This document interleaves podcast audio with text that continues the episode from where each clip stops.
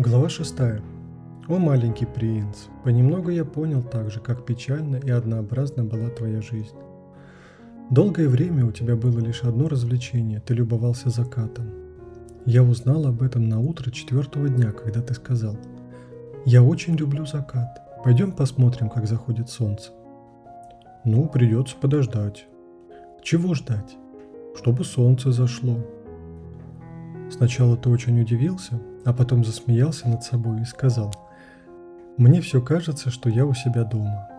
И в самом деле, все знают, что когда в Америке полдень, во Франции солнце уже заходит.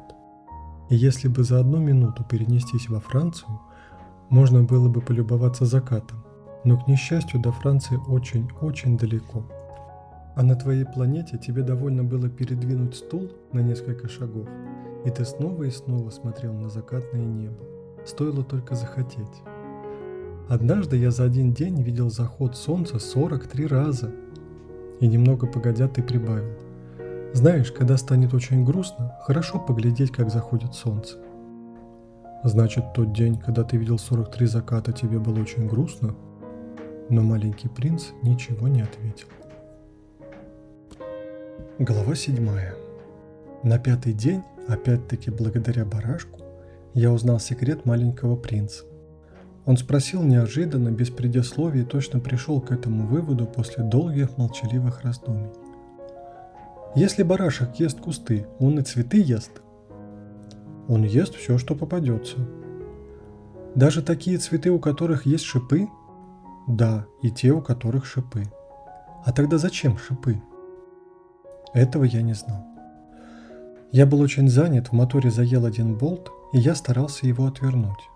Мне было не по себе.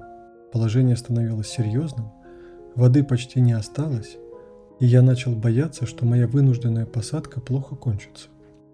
Зачем нужны шипы? Задав какой-нибудь вопрос, маленький принц никогда не отступался, пока не получал ответа.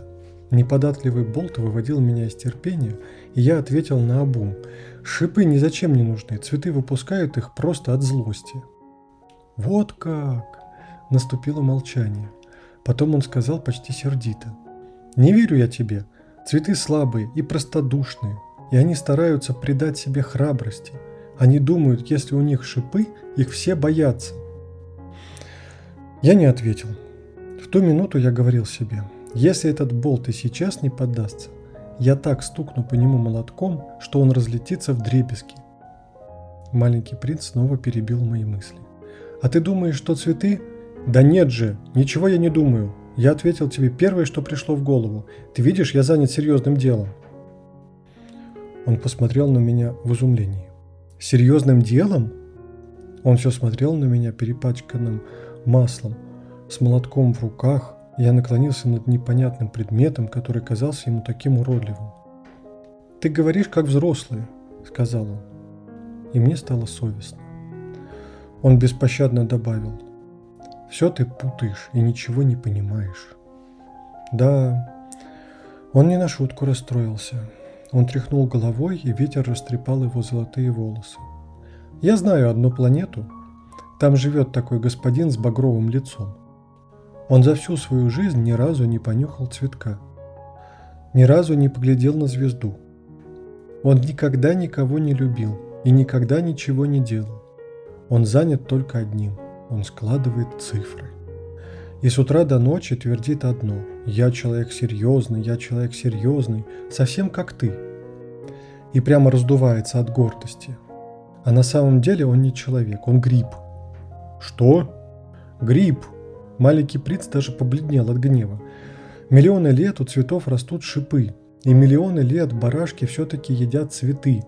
Так неужели это несерьезное дело понять, почему они изо всех сил стараются отрастить шипы, если от шипов нет никакого толку? Неужели это не важно, что барашки и цветы воюют друг с другом?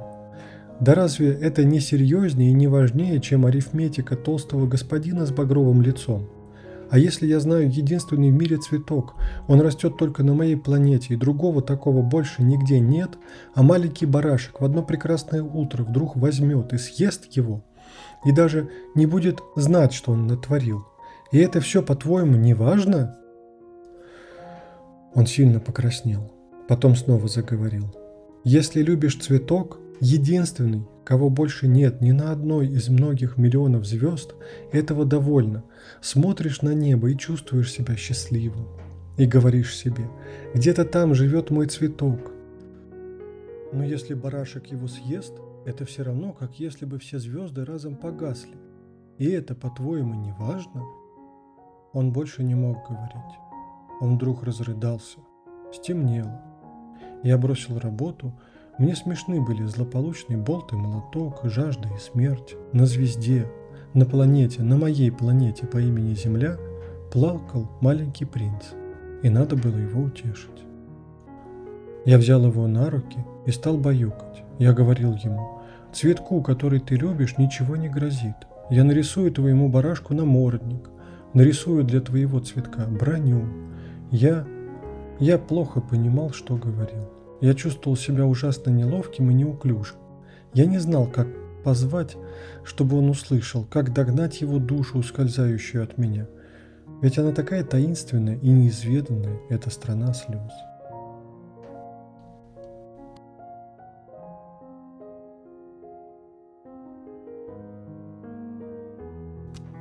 Глава восьмая. Очень скоро я лучше узнал этот цветок. На планете маленького принца всегда росли простые скромные цветы. У них было мало лепестков, они занимали совсем мало места и никого не беспокоили. Они раскрывались поутру в траве и под вечер увидали. А этот пророс однажды из зерна, занесенного неведомо откуда, и маленький принц не сводил глаз с крохотного ростка, не похожего на все остальные ростки и былинки. Вдруг это какая-нибудь новая разновидность баобаба – но кустик быстро перестал тянуться ввысь, и на нем появился бутон.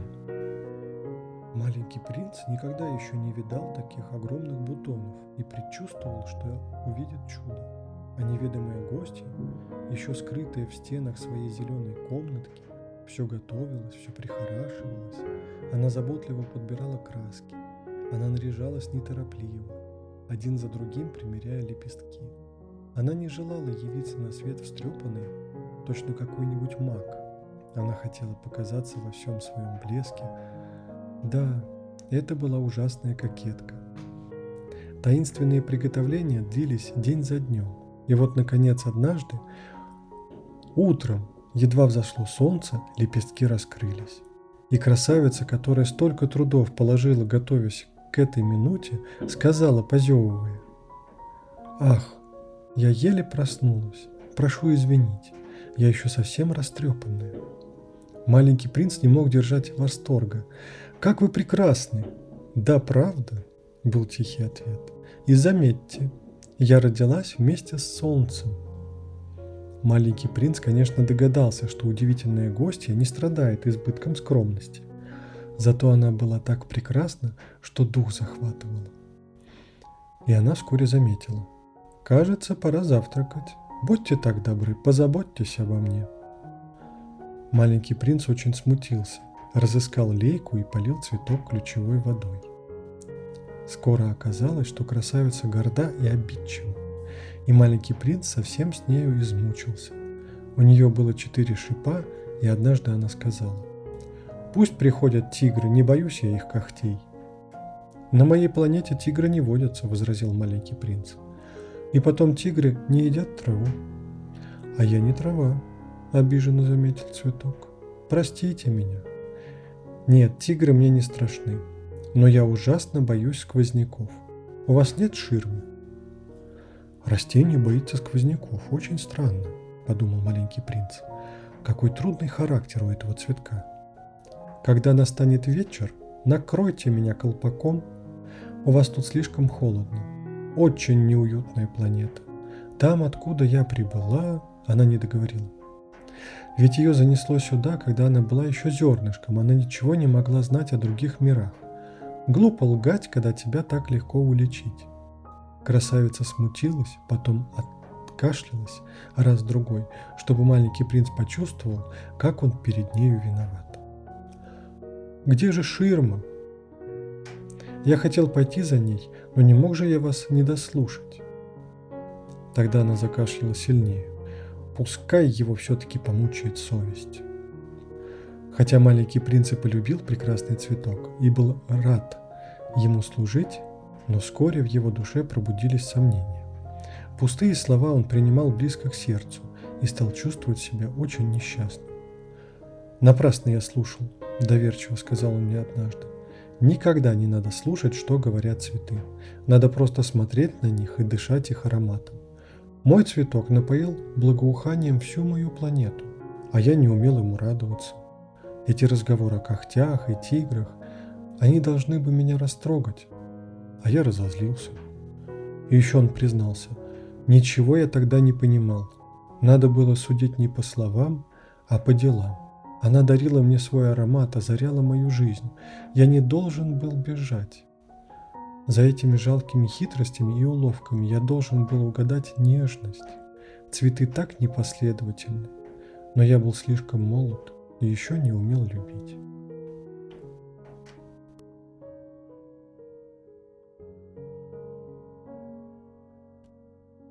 Глава 9.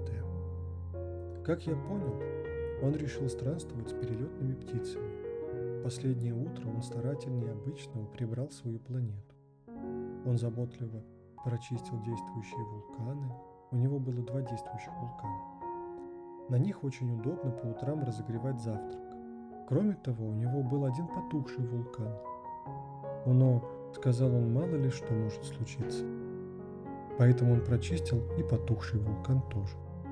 Когда вулканы аккуратно чистишь, они горят ровно и тихо, без всяких извержений. Извержение вулкана – это все равно, что пожар в печной трубе, когда там загорится сажа. Конечно, мы люди на Земле слишком малы и не можем прочищать наши вулканы. Вот почему они доставляют нам столько неприятностей. Не без грусти маленький принц вырвал также последние ростки баобабов. Он думал, что никогда не вернется, но в это утро привычная работа доставляла ему необыкновенное удовольствие. И когда он последний раз полил и собрался накрыть колпаком чудесный цветок, ему даже захотелось плакать. «Прощайте», — сказал он. Красавица не ответила. «Прощайте», — повторил маленький принц. Она кашлянула, но не от простуды. «Я была глупая», — сказал он наконец, — «прости меня и постарайся быть счастливой» и ни слова упрек. Маленький принц был очень удивлен. Он застыл, смущенный и растерянный, со стеклянным колпаком в руках. Откуда эта тихая нежность? «Да, да, я люблю тебя», — услышал он. «Моя вина, что ты этого не знал. Да это и не важно. Но ты был такой глупый, как и я. Постарайся быть счастливым, оставь колпак, он мне больше не нужен. Но ветер... Не так уж я и простужен. Ночная свежесть пойдет мне на пользу, ведь я цветок. Но звери, насекомые... Должна же я стерпеть двух-трех гусениц, если хочу познакомиться с бабочками. Они должны быть прелестны. А то кто же достанет меня навещать?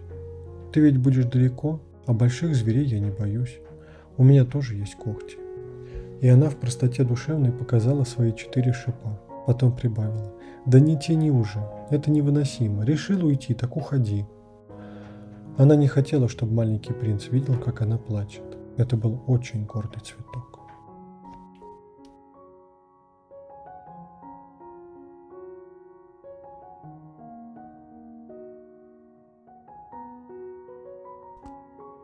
Глава 10. Ближе всего к планете маленького принца были астероиды 325, 326, 327 328, 329 и 330. Вот он решил для начала посетить их. Надо же найти себе занятие, да и поучиться чему-нибудь. На первом астероиде жил король. Облаченный в пурпур и горностай, он восседал на троне, очень простом и все же величественном. «А вот и подданный!» — воскликнул король, увидав маленького принца. «Как же он меня узнал?» — подумал маленький принц. «Ведь он видит меня в первый раз». Он не знал, что короли смотрят на мир очень упрощенно. Для них все люди подданные. «Подойди, я хочу тебя рассмотреть», — сказал король ужасно гордый тем, что он может быть для кого-то королем. Маленький принц оглянулся, нельзя ли где-нибудь сесть, но великолепная горностаевая мантия покрывала всю планету. Пришлось стоять, а он так устал, и вдруг он зевнул. «Этикет не разрешает зевать в присутствии монарха», — сказал король. «Я запрещаю тебе зевать». «Я нечаянно», — ответил маленький принц, очень смущенный. Я долго был в пути и совсем не спал. Но тогда я повелеваю тебе зевать, сказал король. Многие годы я не видел, чтобы кто-нибудь зевал. Мне это даже любопытно. Итак, зевай. Таков мой приказ.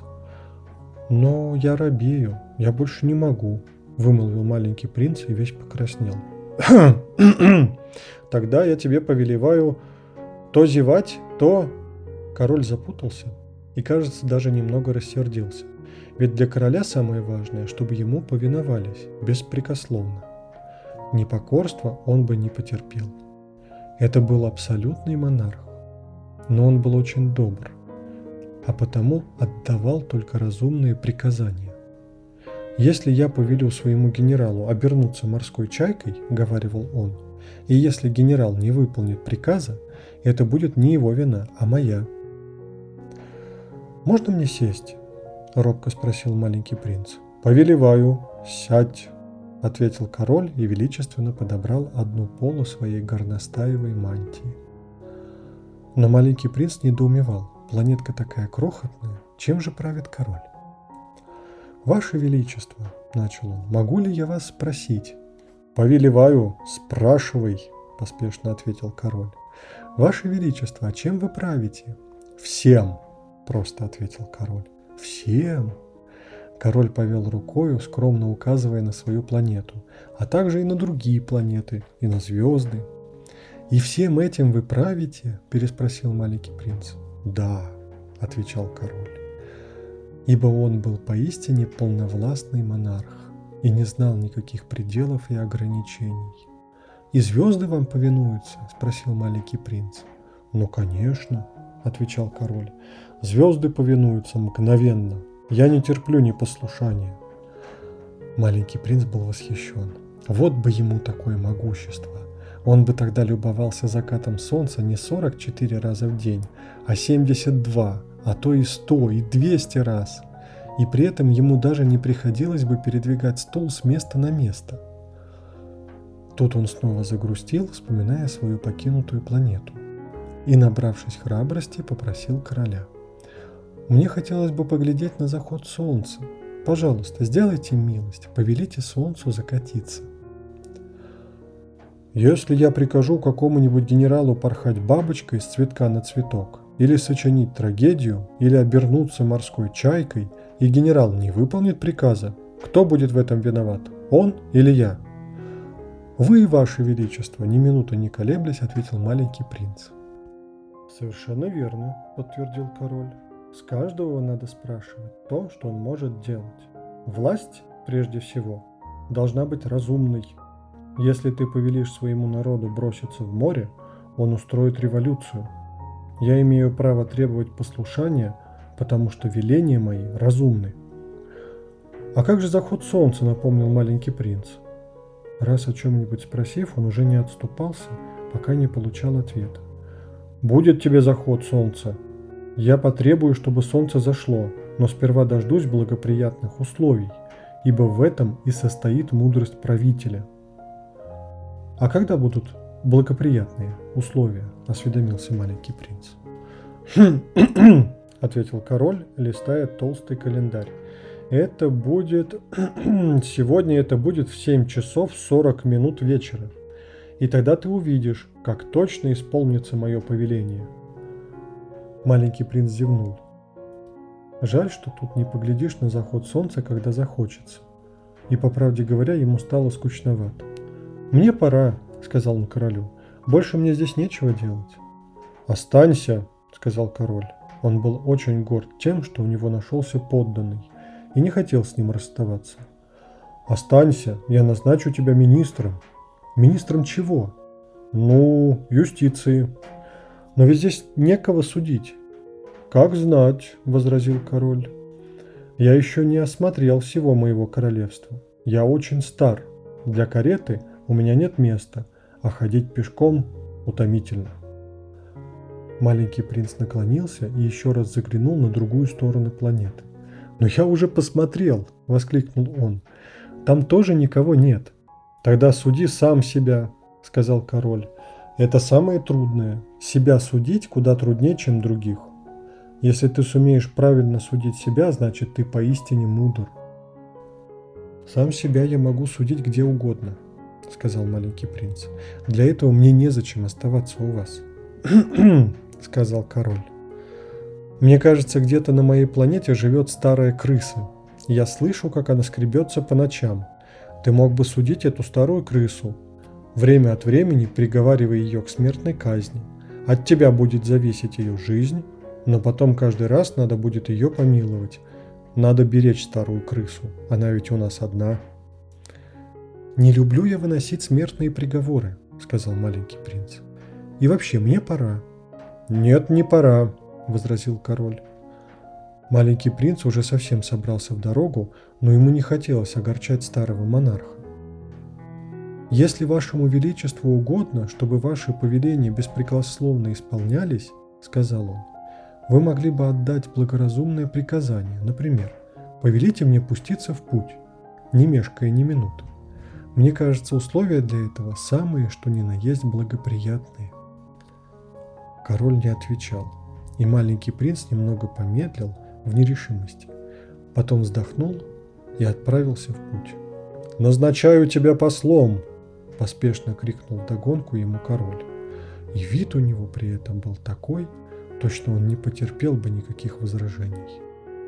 «Странный народ эти взрослые», – сказал себе маленький принц, продолжая путь.